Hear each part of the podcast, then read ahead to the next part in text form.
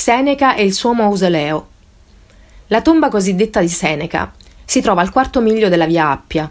Sembra che qui vi fosse proprio la villa del filosofo, ove egli si suicidò per volere di Nerone nel 65 d.C.